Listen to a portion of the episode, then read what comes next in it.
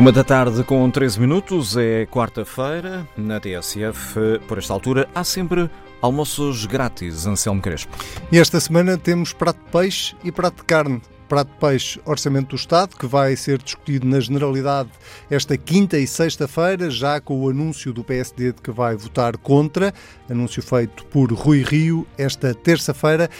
Prato de carne, as eleições diretas no P S D, primeira volta, que pode ser a única ou não, está marcada para este sábado. Rui Rio, Luís Montenegro e Miguel Pinto Luz, quem será o próximo líder do P S D? Para comentar estes dois assuntos, ou para digerir estes dois pratos, como quiserem, temos os nossos convidados habituais, David Justino, Carlos César, sejam muito bem-vindos. O Carlos César junta-se a nós esta semana a partir de Ponta Delgada, nos Açores. E eu ia começar precisamente por si, Carlos César, com, e pelo Orçamento do Estado, que um, está a entrar aqui numa fase, Uh, numa velocidade de cruzeiro, diria eu, uh, para lhe pedir uma primeira reação a este anúncio do P S D de que vai votar contra o orçamento.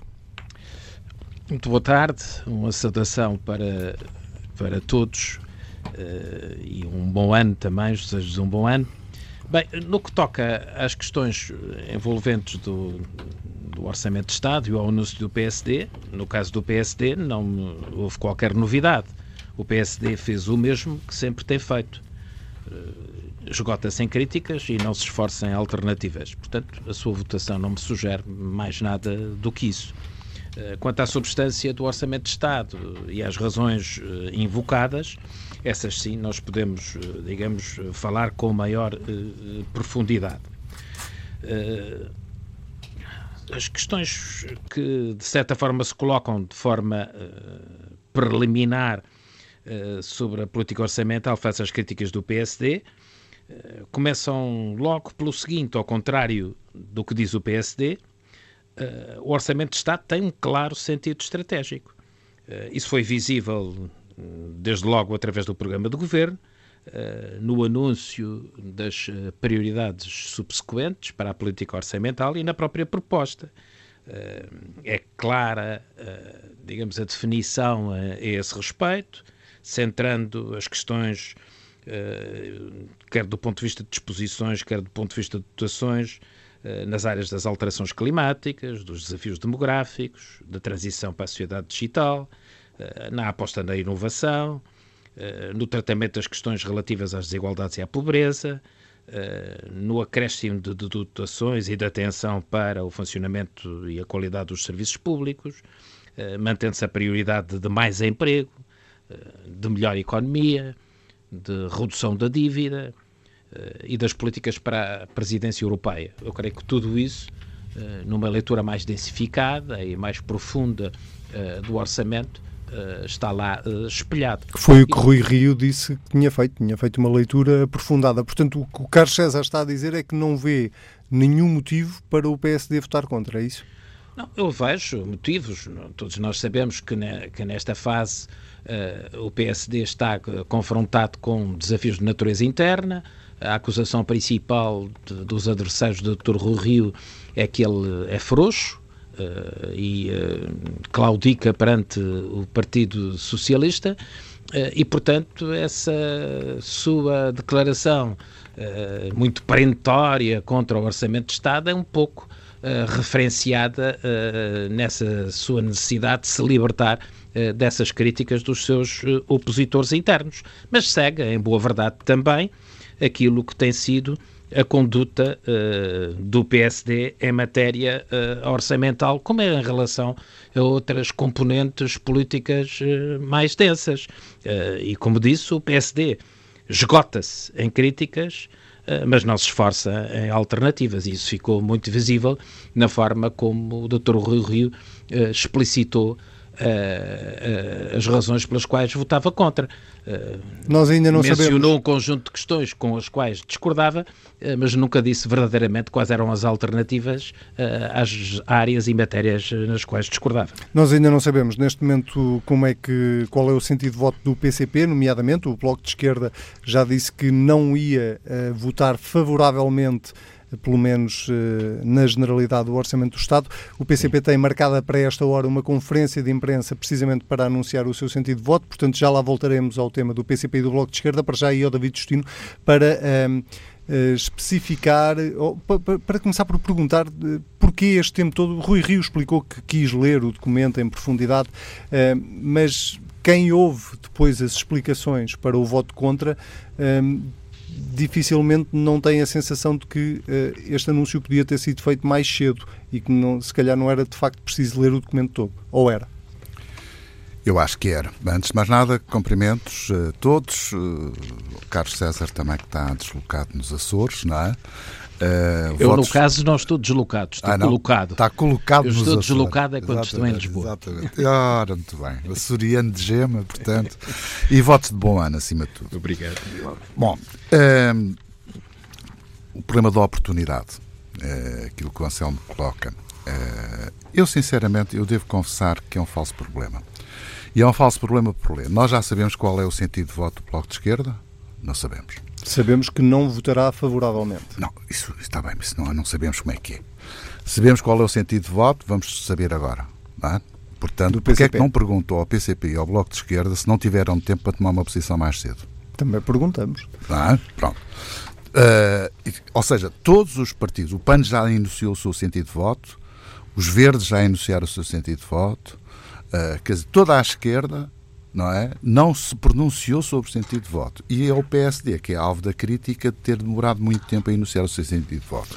Isto esconde claramente, digamos, até a pressão feita no que diz respeito ao debate interno do P S D, relativamente à pressa em definir claramente qual é a posição do P S D e o sentido de voto, uh, é uma espécie de cortina sobre aqueles que não, não se pronunciaram, porque não se podiam pronunciar, porque querem, no fundo, capitalizar, em termos de negociação com o Governo, o seu próprio sentido de voto. E, portanto, eu nesse sentido, eu não, enfim, acho que não, não, não sei porque é que o P S D tinha que se pronunciar mais cedo. Essa é a primeira razão. Em segunda, a, a segunda razão tem a ver, fundamentalmente, com o seguinte. Queremos ou não queremos ter uma posição séria e responsável perante aquilo que é um instrumento fundamental no que diz respeito à, à evolução da sociedade e da economia portuguesa, que é um, o Orçamento Geral do Estado. E eu acho que a única forma séria é, em, em primeiro lugar, não é só dizer que não, mas é fundamentar, e ao contrário daquilo que o Carlos César disse, nós temos alternativas. Nós quantificamos as alternativas, aliás, ontem saiu um artigo no Eco Online uh, de Joaquim Sarmento, em que, na verdade, diz, olha, é possível fazer completamente diferente, respeitando aquilo que foi o programa do P S D apresentado, e o cenário macroeconómico e os impactos estão aqui todos, todos contabilizados, e tá, basta ir consultar, está online, não, não é difícil, eu tive a oportunidade de o fazer. Agora, não cabia a um partido da oposição, e o principal partido da oposição, estar a dizer, olha, vocês façam assim ou vocês façam assado. Não, o Governo é que governa. Deixe-me só, deixe-me só fazer aqui um parênteses para, para dizer que o P C P acaba de anunciar que se abstém no Orçamento do Estado uh, na generalidade. Muito bem, o que vem confirmar aquilo que eu já tinha dito, não é? Ou seja, o, o, governo, o P C P nunca se absteve. Não é? Pela primeira vez vai-se abster, o que é significativo. Mas, quer dizer, por isso é que eu não, não percebo a pressão que existe sobre o P S D, quando, na verdade, ontem o doutor Rio elencou as sete razões que não poderia levar o P S D a votar favoravelmente este P S D. Ou seja, era expectável, era claro que era expectável, aliás, ao longo do tempo foi-se percebendo quais eram as grandes linhas. Mas uma coisa é ter as grandes linhas, outra coisa completamente diferente é ter fundamentos. E fundamentos, aquilo que o, que o eleitorado nos exige é precisamente, não andamos nesta política de espetáculo a dizer estou contra ou bota abaixo, ou seja o que for, mas a ser responsáveis, porque isso depois vai-nos, vai-nos ser cobrado com língua de palmo mais tarde, quer dizer. E, portanto, esta posição do doutor Rui Rio acho que é uma posição responsável. É uma posição credível porque ele, com números, justifica porque é que nós não podemos fazer. E, em terceiro lugar, é uma posição que pretende ganhar confiança por parte dos portugueses. É isto que está, está na base. O, deitar, o dizer assim, ó, estamos contra, e depois não justificar porquê. Estamos contra porque é do P S, ou estamos contra porque este orçamento não serve, ou estamos contra porque é igual aos outros. Isto não é razão. Não é razão. E, portanto, eu gostaria é que, na verdade, mesmo por parte da comunicação social, houvesse este, esta valorização de uma atitude séria perante e rigorosa, digamos assim, perante um orçamento, e não que andássemos aqui a fazer uma corrida a, ser, a, a saber quem fala primeiro. Mas, ainda a propósito do sentido de voto do P S D, há, há aqui um tema que continua em aberto, que é perceber como é que os deputados do P S D Madeira vão votar neste orçamento. Uh, só a abstenção do P C P não chega. Uh, era preciso que o Bloco de Esquerda se abstivesse para o Partido Socialista não precisar dos deputados do P S D Madeira. Uh, Passa-lhe pela, pela cabeça que os deputados do P S D Madeira votem uh, desalinhados com o partido? Não, passar pela cabeça passa, porque basta a gente admitir a hipótese, não é? Uh, agora, aquilo que não creio que seja a posição mais adequada, independentemente daquilo que os senhores deputados do P S D Madeira e aquilo que é o Governo Regional da Madeira têm todo o direito em reivindicar e a defender os interesses dos madeirenses. Eu aí uh, subscrevo, digamos, todas essas posições. Agora, o P S D é um partido nacional. E como sendo um partido nacional, temos que encontrar aqui uma solução em que não devemos, em prejuízo dos interesses nacionais, estar também a prejudicar, digamos, os interesses dos madeirenses. E nessa perspectiva, essas coisas falam-se, negociam-se e encontram soluções. Não é, obviamente, virando costas que nós vamos encontrar essas mesmas soluções. O problema não é novo. Já não é a primeira vez que isso acontece uh, e, portanto, se se resolveram das outras vezes, vai-se resolver desta forma também. Carlos César, pedi-lhe que uma reação a, esta, a este anúncio do Partido Comunista, que acaba de uh, dizer na Assembleia da República que se vai abster nesta primeira votação na generalidade do Orçamento do Estado, era uma decisão de que estava à espera. É a primeira vez na história que, do Partido Comunista que uh, o sentido de voto é uma abstenção. Sim, não, não me parece, digamos, muito surpreendente. Como, aliás, também não é surpreendente, é bom que se diga, a votação do P S D. Eu não conheço ninguém que duvidasse que o P S D ia votar contra. Claro. Portanto, não é, não é nenhuma novidade, não é quebra de nenhum tabu, é apenas a escolha de uma ocasião que a atual liderança do P S D achou mais ajustada, quer do ponto de vista do calendário parlamentar, quer do ponto de vista do calendário das eleições internas. E, portanto, é apenas isso que está uh, em causa, sem prejuízo das considerações mais substantivas que fiz a esse respeito uh, anteriormente. Ainda assim, não basta a abstenção do P C P. Uh, Sim. Do ponto está tudo de vista, agora nas mãos do Bloco de Esquerda, neste caso. Não, não está agora. Não, não, quer dizer, a questão não, não, não, não pode ser colocada assim. O que acontece, uh, e eu já falei sobre essa matéria no, no nosso programa, é que uh, no plano partidário à esquerda do Partido Socialista seria incompreensível que o Orçamento de Estado não fosse viabilizado uh, por uma maioria que o povo escolheu uh, para garantir a estabilidade e governar uh, o país. Foram eleições em que o Partido Socialista saiu reforçado, a direita claramente derrotada, o Bloco de Esquerda e o P C P só perderam dezenas de milhares de apoiantes porque estes estavam preocupados justamente com a estabilidade. Uh, inviabilizando o Orçamento de Estado, o Bloco e o P C P dariam razão aos que já não votaram com essa dúvida, pela suspeita de que esses partidos não contribuiriam para uma solução estável e de esquerda. E, portanto, é natural que quer o Bloco, quer o P C, também façam um esforço no sentido convergente para se encontrar uma boa solução. Não Portanto, havendo não acordos bloco, escritos, não, não havendo acordos... Não havendo acordos escritos, o que é natural é que esses partidos não se responsabilizem ativamente pelo conjunto de uma política, mas, uh, noutro plano, responsabilizem-se por assegurar a estabilidade e por assegurar um exercício de governo que contemple matérias nas quais se possam rever o suficiente para garantir a estabilidade e a continuidade governativa. É claro que nós tivemos aqui dois timings. Um primeiro, que é o da apresentação de uma proposta, que é a proposta do Governo, é a proposta do Partido Socialista. E uh, o que sucedeu nesta matéria é que, não havendo acordos escritos, o que se esperaria é que se transpusesse da generalidade para a especialidade um debate uh, mais uh, estruturante, da posição desses partidos numa votação uh, final global.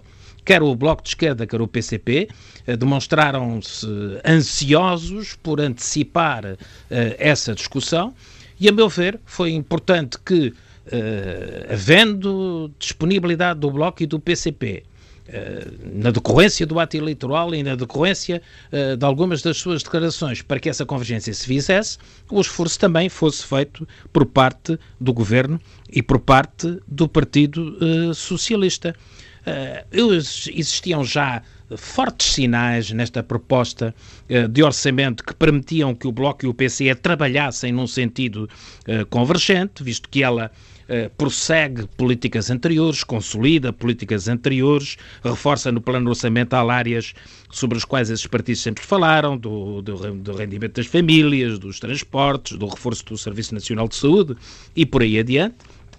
E eu próprio, neste, uh, neste programa, há três uh, semanas atrás, tive a oportunidade uh, de salientar duas dimensões deste ambiente pré-negocial e negocial do Orçamento de Estado do Partido Socialista com os seus partidos à esquerda. Em primeiro lugar, já tive a oportunidade de dizer e reiterar que o nosso diálogo está centrado nos nossos parceiros tradicionais e é com eles que nós privilegiamos o diálogo, eu estou a citar-me, se me permitem o excesso, e é com eles que procuramos concertar uh, posições. Ainda anteontem, aliás, o secretário-geral do P S o reafirmou, dizendo que não estávamos à procura da carochinha para casar. E em segundo lugar, já o tinha dito há três semanas uh, neste programa, uh, é natural uh, que se faça, e temos-lo feito, um esforço significativo de diálogo, Uh, procurando uh, outros avanços e maior profundidade de análise em áreas como, por exemplo, nos aumentos, que aliás, para, para além dos previstos, ou seja, em aumentos extraordinários, em áreas como das pensões, como o aumento dos uh, funcionários públicos, uh, ou no caso das creches, encontrando, portanto, alternativas e disponibilidades sem afetar o sustento orçamental uh, previsto. Eu julgo que uh, estas pistas Uh, são aquelas em que uh, temos que continuar a trabalhar para assegurar a convergência uh, necessária do Bloco de Esquerda e do Partido Comunista. Eu compreendo que o Bloco de Esquerda e o P C P não podem ter a mesma intensidade ou a mesma cumplicidade que tiveram na uh, legislatura anterior, mas seria incompreensível Uh, por parte do povo português em geral e dos eleitores desses partidos em particular, que não se associasse à garantia da estabilidade e à garantia da execução do programa deste governo nas componentes que mais lhes são familiares. David Justino, alguma vez teve dúvidas que este orçamento ia ser viabilizado pelo P C e pelo Bloco? Não, não tive, não tive, não tive. Uh, o problema aqui estava em saber o que é que cada um desses partidos, aqueles que no fundo suportam o atual governo, eh, quais os argumentos que iam utilizar e quais os fatores de negociação que iriam mobilizar, não é? Eh, agora, eh, o problema está, eu não acreditava que pudessem votar a favor, a não ser que as cedências do governo fossem tal que dessem cabo do orçamento. Não é? Porque é isso que, em, em todos os casos, aquilo que a esquerda, os partidos de esquerda não representados no governo, uh, pretendem é gastar mais. E, portanto, uh, olhe que a votação favorável não está excluída na votação final global, não é? Nós estamos para já a trabalhar uma votação e a comentar uma votação na generalidade. Sim, portanto, eu tô, o ponto eu, de partida deste, deste eu estou, orçamento. Eu, é? estou, eu estou a raciocinar em função da votação sim, inicial, sim. Ou seja, da, da, da geral global, não é? A final... Inicial. É, é inicial. Uh, portanto, eu aí eu acho que... É, agora, isso quer dizer o quê? Quer dizer que, aliás, como o Carlos César deve reconhecer, que as negociações vão continuar, nomeadamente em sede de especialidade. Não é? Claro. Ou seja, há uma viabilização e depois em sede de especialidade uh, logo se vê. Agora, há uma coisa que eu julgo que é importante, é que uh, o ministro Mário Centeno acautelou precisamente estas negociações e introduziu tantas almofadas no orçamento que aquilo parece quase aqueles sofás cheios de almofadas, não é? É um orçamento sofá em que, na verdade, aqui são almofadas, mas com muitos milhões, mas com muitos milhões. E, nesse sentido, é provável que o ministro Centeno possa prescindir ou possa esvaziar uma parte dessas almofadas para satisfazer, digamos, as pretensões de, dos partidos de esquerda. Agora, todas elas se orientam para mais despesa, e eu aí não tenho grandes dúvidas. Não é? Todas elas se orientam para mais despesa. E este é o problema do atual como dos anteriores orçamentos. É que nós estamos numa espiral em que todos os anos temos mais despesa. Mais despesa, mais, mais despesa. E é óbvio, como é natural, vamos ter que ter mais receita fiscal para cobrir essa despesa. Quer dizer, não há, não há outra geometria, nem há outro cálculo para fazer. O problema é saber quando é que vamos parar com isto. Não é? E eu, sinceramente... Perante as proporções que começa a assumir, eu, eu estou extremamente preocupado, e é uma das razões que o P S D não pode viabilizar um orçamento destes, nem viabilizar, nem por voto a favor, nem voto nem por abstenção, tem que ser contra, porque claramente a lógica é precisamente esta. Ou seja, aumenta-se a despesa, em grande parte esse aumento da despesa é não só pela necessidade do próprio Estado, mas também é a necessidade dos partidos de esquerda, porque só funcionam em termos de aumento de despesa. Não é? Quer para distribuir, quer para investir, e portanto quem tem que fazer as contas no orçamento tem este equilíbrio tramado de saber até onde é que pode ir, não é? E portanto eu admito que na verdade a, a votação final global até possa ser diferente, mas não vou muito, devo confessar que não vou muito por essa hipótese, mas é uma hipótese, deve ser, deve ser encarada. Agora, há uma coisa que eu sei, é que a discussão na especialidade uh, poderá revelar muitas destas almofadas ocultas que o orçamento tem. Eu devo dizer que este, à semelhança do anterior, já em dois mil e dezanove, o orçamento de dois mil e dezanove já, já, se, já, já se notava isso, mas agora está mais reforçado, em que esta, esta multiplicação de almofadas que estão, uh, digamos que, escondidas em vários sítios, uh, retira transparência ao orçamento e, acima de tudo, retira poder de escrutínio e de controle àquilo que é o órgão em quem os portugueses votaram para controlar o orçamento, que é a Assembleia da República. Com o orçamento deste e com estas almofadas todas, com os truques que, no fundo, estão lá todos, uh, não estão identificados, mas são detectáveis, Uh, isto vai permitir que o Governo possa fazer a gestão da execução do orçamento de uma forma completamente fora do controle da Assembleia da República. Isso é que eu acho que é, quando, quando o Rui Rio, quando falava dos quinhentos e noventa milhões uh, que estavam ali, uh, não sabe muito bem onde, mas sabia-se que estava ali uma diferença de quinhentos e noventa milhões, não se sabia onde é que eles estavam. Bom, isto confere ao Ministro das Finanças, para além do poder de cativação, uma espécie de cativação prévia, não é? Para além de outros truquezinhos, nomeadamente sobre os impactos de, uh, nas receitas fiscais, nomeadamente nas contribuições sociais, etcétera. Portanto, eu sinceramente, eu acho que eu preferia ter um orçamento retificativo, porque isso confere mais transparência às contas públicas. Um orçamento como estes, que tenta evitar orçamentos retificativos, é um orçamento menos transparente e, acima de tudo, menos sujeito ao controle democrático por parte da Assembleia da República. E, portanto, nesse sentido, a votação pode ser diferente no final daquela que é inicial, mas não tem significado. Eu não estou a acreditar nem que o Governo tenha condições para satisfazer as pretensões, algumas delas perfeitamente delirantes, do Bloco de Esquerda e do P C P, tal como também não acredito que, uh, por parte destes partidos, haja interesse em uh, encontrar outras soluções, outras aritméticas uh, parlamentares para viabilizar, o, o, digamos, o orçamento. Portanto, eu acho que leja sans fé, uh, e nesse sentido penso que as coisas estão minimamente esclarecidas. Há um aspecto que eu julgo que é importante, é que com isto tudo, eu julgo que o Governo se torna mais frágil. Uh, eu sei que oh, oh, vá-se rindo, mas olha que depois a gente vai ver no, no seguimento o que é que vai dar. Eu Sim. julgo que se torna mais frágil. A própria bandeira... Eu estou-me a rir porque eu já conheço a letra dessa canção há quatro anos, não é? Só isso. Não, ouça... Está sempre frágil, está sempre frágil, oh, oh, ano para ano, não é? Oh, Carlos, e afinal oh, vai ficando mais forte. E depois é, há mas... eleições...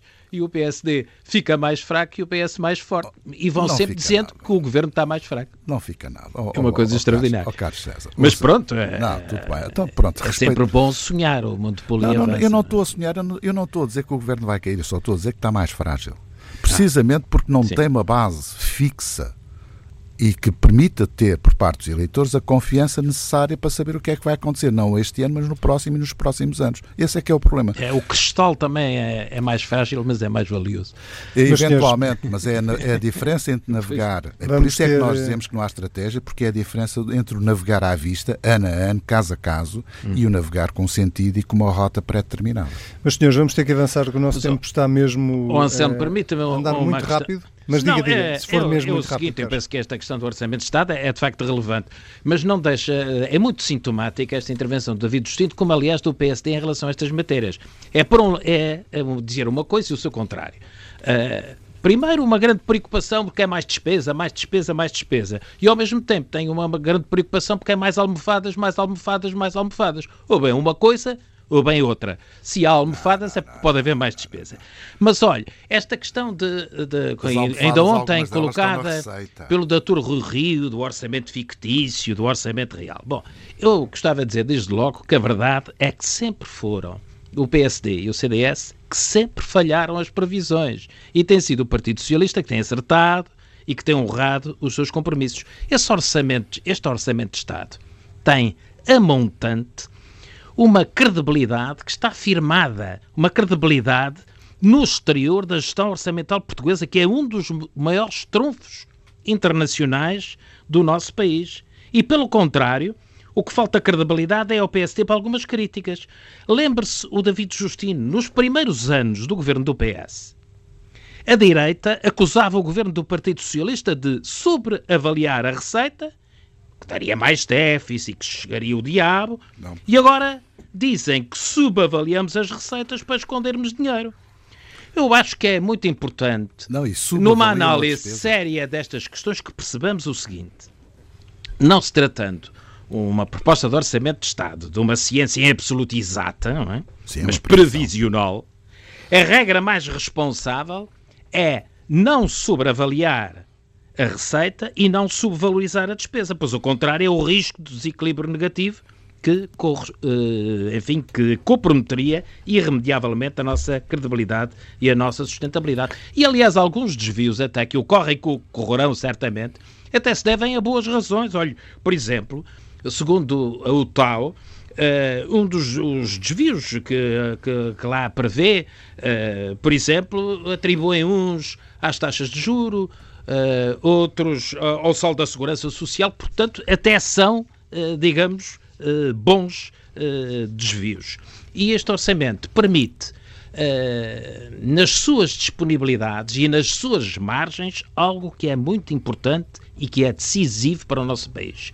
Por um lado, uh, acabar, como disse já há algum tempo, o pesadelo do aumento da dívida e combater essa uh, tendência, chegando a dois mil e vinte e três com os cem por cento de dívida face ao P I B, e, sobretudo, uh, criar e consolidar condições para defrontar crises sem que, perante uma crise, se tenha que, que violar ou que ultrapassar uh, os, nos processos de déficit uh, excessivo. Temos que Eu creio que esta orientação orçamental é muito relevante e que essa disponibilidade e esse enquadramento que o P S D acha almofadado uh, seja amortecedor, justamente, de eventuais crises que, por via externa, o país tenha que defrontar. Muito bem, vamos avançar para o nosso outro tema desta semana, tem a ver com as eleições diretas do P S D. Um, vou começar pelo David Justino, neste caso, para lhe perguntar, uh, uh, Rui Rio iniciou este processo de discussão orçamental, uh, acha que é ele que o vai terminar? Tenho essa esperança. Quer dizer, eu não, não venho aqui agora disfarçar a dizer que sou muito independente e que sou muito isento, ou então que faço projeções tipo pitoniza de laveiras, não é? Tentar adivinhar como é que vão ser os resultados de, deste, deste, enfim, deste debate e desta eleição. Eu, obviamente, tenho uma posição, sou próximo de Rui Rio, apoio, trabalho com ele e espero continuar a trabalhar com ele, quer no orçamento, quer naquilo que é o projeto para Portugal, que é o mais importante. Mas não são favas contadas esta eleição para Rui Rio? Não, ainda bem, é porque muitas vezes as, as pessoas dão uma imagem daquilo que, destes processos eleitorais, como é uma crise, o P S D está em crise. Não, quer dizer, eu tenho acompanhado este processo todo e participado, e eu acho que isto é a democracia a funcionar. Isto é a democracia a funcionar e o P S D está a dar uma excelente imagem do que é que deve ser o debate democrático, do, do que é que deve ser o debate de ideias e a encontrar soluções para o mesmo partido. A gente pode gostar mais aqui e mais acolá. Mas, quer dizer, a vitalidade de um partido tem a ver, em grande parte, da com a forma como se expõe à sociedade nos seus mecanismos e no seu funcionamento. E aqui é a democracia a funcionar. Eu acho muito bem que assim seja e, portanto, fico bastante... Aliás, como no, no Partido Socialista também já, já aconteceu, não é? Felizmente. Acha que esta campanha tem decorrido com elevação? Bom, a elevação é sempre relativa, sabe? Porque isto é uma espécie de um, de um, de um barómetro, não é? Que a elevação às vezes está um bocadinho mais alta, um bocadinho mais baixa. Já houve uma altura logo no início de um debate entre os três candidatos que teve um bocadinho mais baixa. O P S D saiu prejudicado por isso, na minha opinião.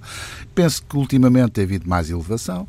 Mas, quer dizer, não, não contem comigo para a fazer baixar, não é? Mas hum, se Rui Rio não for reeleito, hum, acha que o David e o próprio Rui Rio, esta direção do P S D, Um, tem o direito a sair com um amargo de boca uh, pelos dois anos que, que teve um, de não, conflito não, interno? Não, não, não. Uh, pelo menos da minha parte, e, e daquilo que conheço, da parte do Rui Rio, uh, existe algum nível de desprendimento. Nós apostámos uh, num projeto e apostámos numa ideia que pensamos ser boa para Portugal e para o futuro dos portugueses. Uh, se nos derem essa confiança, nós continuamos. Se não nos derem essa confiança, uh, temos vida própria. Tenho profissão, tenho ocupação e, portanto, não é a falta da política que me vai, obviamente, desviar do posicionamento e da atitude e da ética que sempre defendi. E penso que, em relação ao doutor Rio, passa o mesmo. Portanto, não há amargos de boca. A decisão dos militantes é uma decisão soberana. Uh, temos é que depois saber uh, interpretar e, acima de tudo, depois concretizar os anseios, a ambição e o sonho desses mesmos militantes. Carlos César, como é que tem estado a acompanhar, uh, aí dos Açores, neste caso, esta, esta campanha interna no P S D? Tem sido uma campanha esclarecedora, minimamente esclarecedora? Bem, uh, é uma campanha que tem sido, digamos, predominantemente dirigida para o interior, marcada por polémicas que às vezes são habituais nestas matérias, os cadernos eleitorais, o regulamento eleitoral introduzido pela direção, o número de militantes a votar, enfim, esse tipo de, de considerações de, mais aparelhísticas. Mas uh, o que eu acho é que estas uh, eleições no P S D não tiveram o destaque que outras eleições internas, no P S D até, e no Partido Socialista, tiveram uh, em ocasiões passadas. Nós ficamos a saber o que cada candidato pensa do Partido Socialista, mas ficamos sem saber o que cada candidato pensa do país. É essa a forma como eu acho que tudo isto oh, se essa, resume. Essa, essa é injusta. Uh, essa e depois, é injusta. Uh, em geral, os candidatos não diferem muito, distinguindo-se, a meu ver, sobretudo pela linguagem. Uh, a de Rui Rio, que é mais simples, mas também mais errática. A de Pinto Luz, que é mais densa, mas pouco perceptível e muito desmobilizadora. A de Luís Montenegro, que é mais clara, mas é mais extremista. O que eu digo é, felizmente, não é uma escolha que eu seja chamado a fazer. E é esse o meu sentimento em relação a estas eleições do P S D. Acho que nenhum dos candidatos, dos três candidatos, consegue mostrar ao milhão de votos que o P S D perdeu ao longo destes anos, por que razão deve ser ele o seu líder e por que razão essa liderança pode reabilitar a posição do P S D no contexto eleitoral português. Dizem coisas, enfim, comuns, todos querem ganhar todas as eleições. Bom, não proclamar isso, essa ambição nesta fase, é que seria de, de admirar. Mas depois todos seguem o mesmo roteiro, por exemplo, em relação ao atual governo. E, portanto, dizem basicamente as mesmas coisas e têm apenas os olhos postos no P S, esquecendo aquilo que é verdadeiramente o país. Não?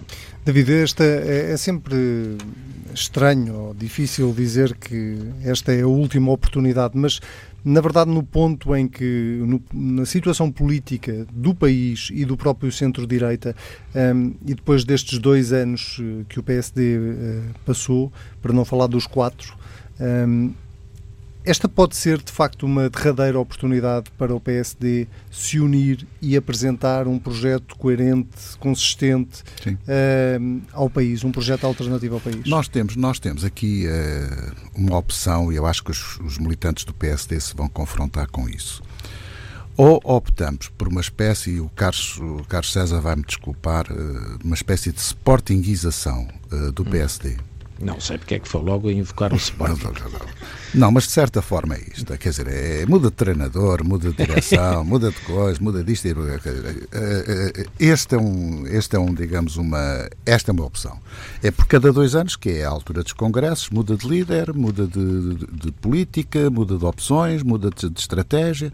Esta é uma opção. A outra opção é conferir dignidade, dar crédito para que as opções estratégicas possam ser concretizadas com tempo e com alguma calmia. Porque, na verdade, fazer grandes opções estratégicas em regime, em situação de turbulência, nunca é uh, muito avisado. Agora, há aqui, na minha opinião, uh, uma outra opção que as pessoas têm que fazer. Eu, sem menosprezo, mas quer dizer, é a leitura que faço e, portanto, sou responsável pelas minhas opiniões. Se nós confrontarmos os três candidatos, há aqui uma clara linha separadora entre aqueles que se reivindicam de uma espécie de herança do pacismo e um outro candidato que não se reivindica da herança do pacismo. E, pelo contrário, são candidatos, Miguel Pinto Luz e o Luís Montenegro. Eu devo confessar até que a evolução da campanha de Miguel Pinto Luz tem sido muito mais inteligente e muito mais ponderada do que propriamente, digamos, que a campanha do Luís Montenegro. E da parte do doutor Rui Rio, a grande diferença está nisto, ou seja, enquanto que eles têm um projeto para o P S D, o Rui Rio tem um projeto para o país.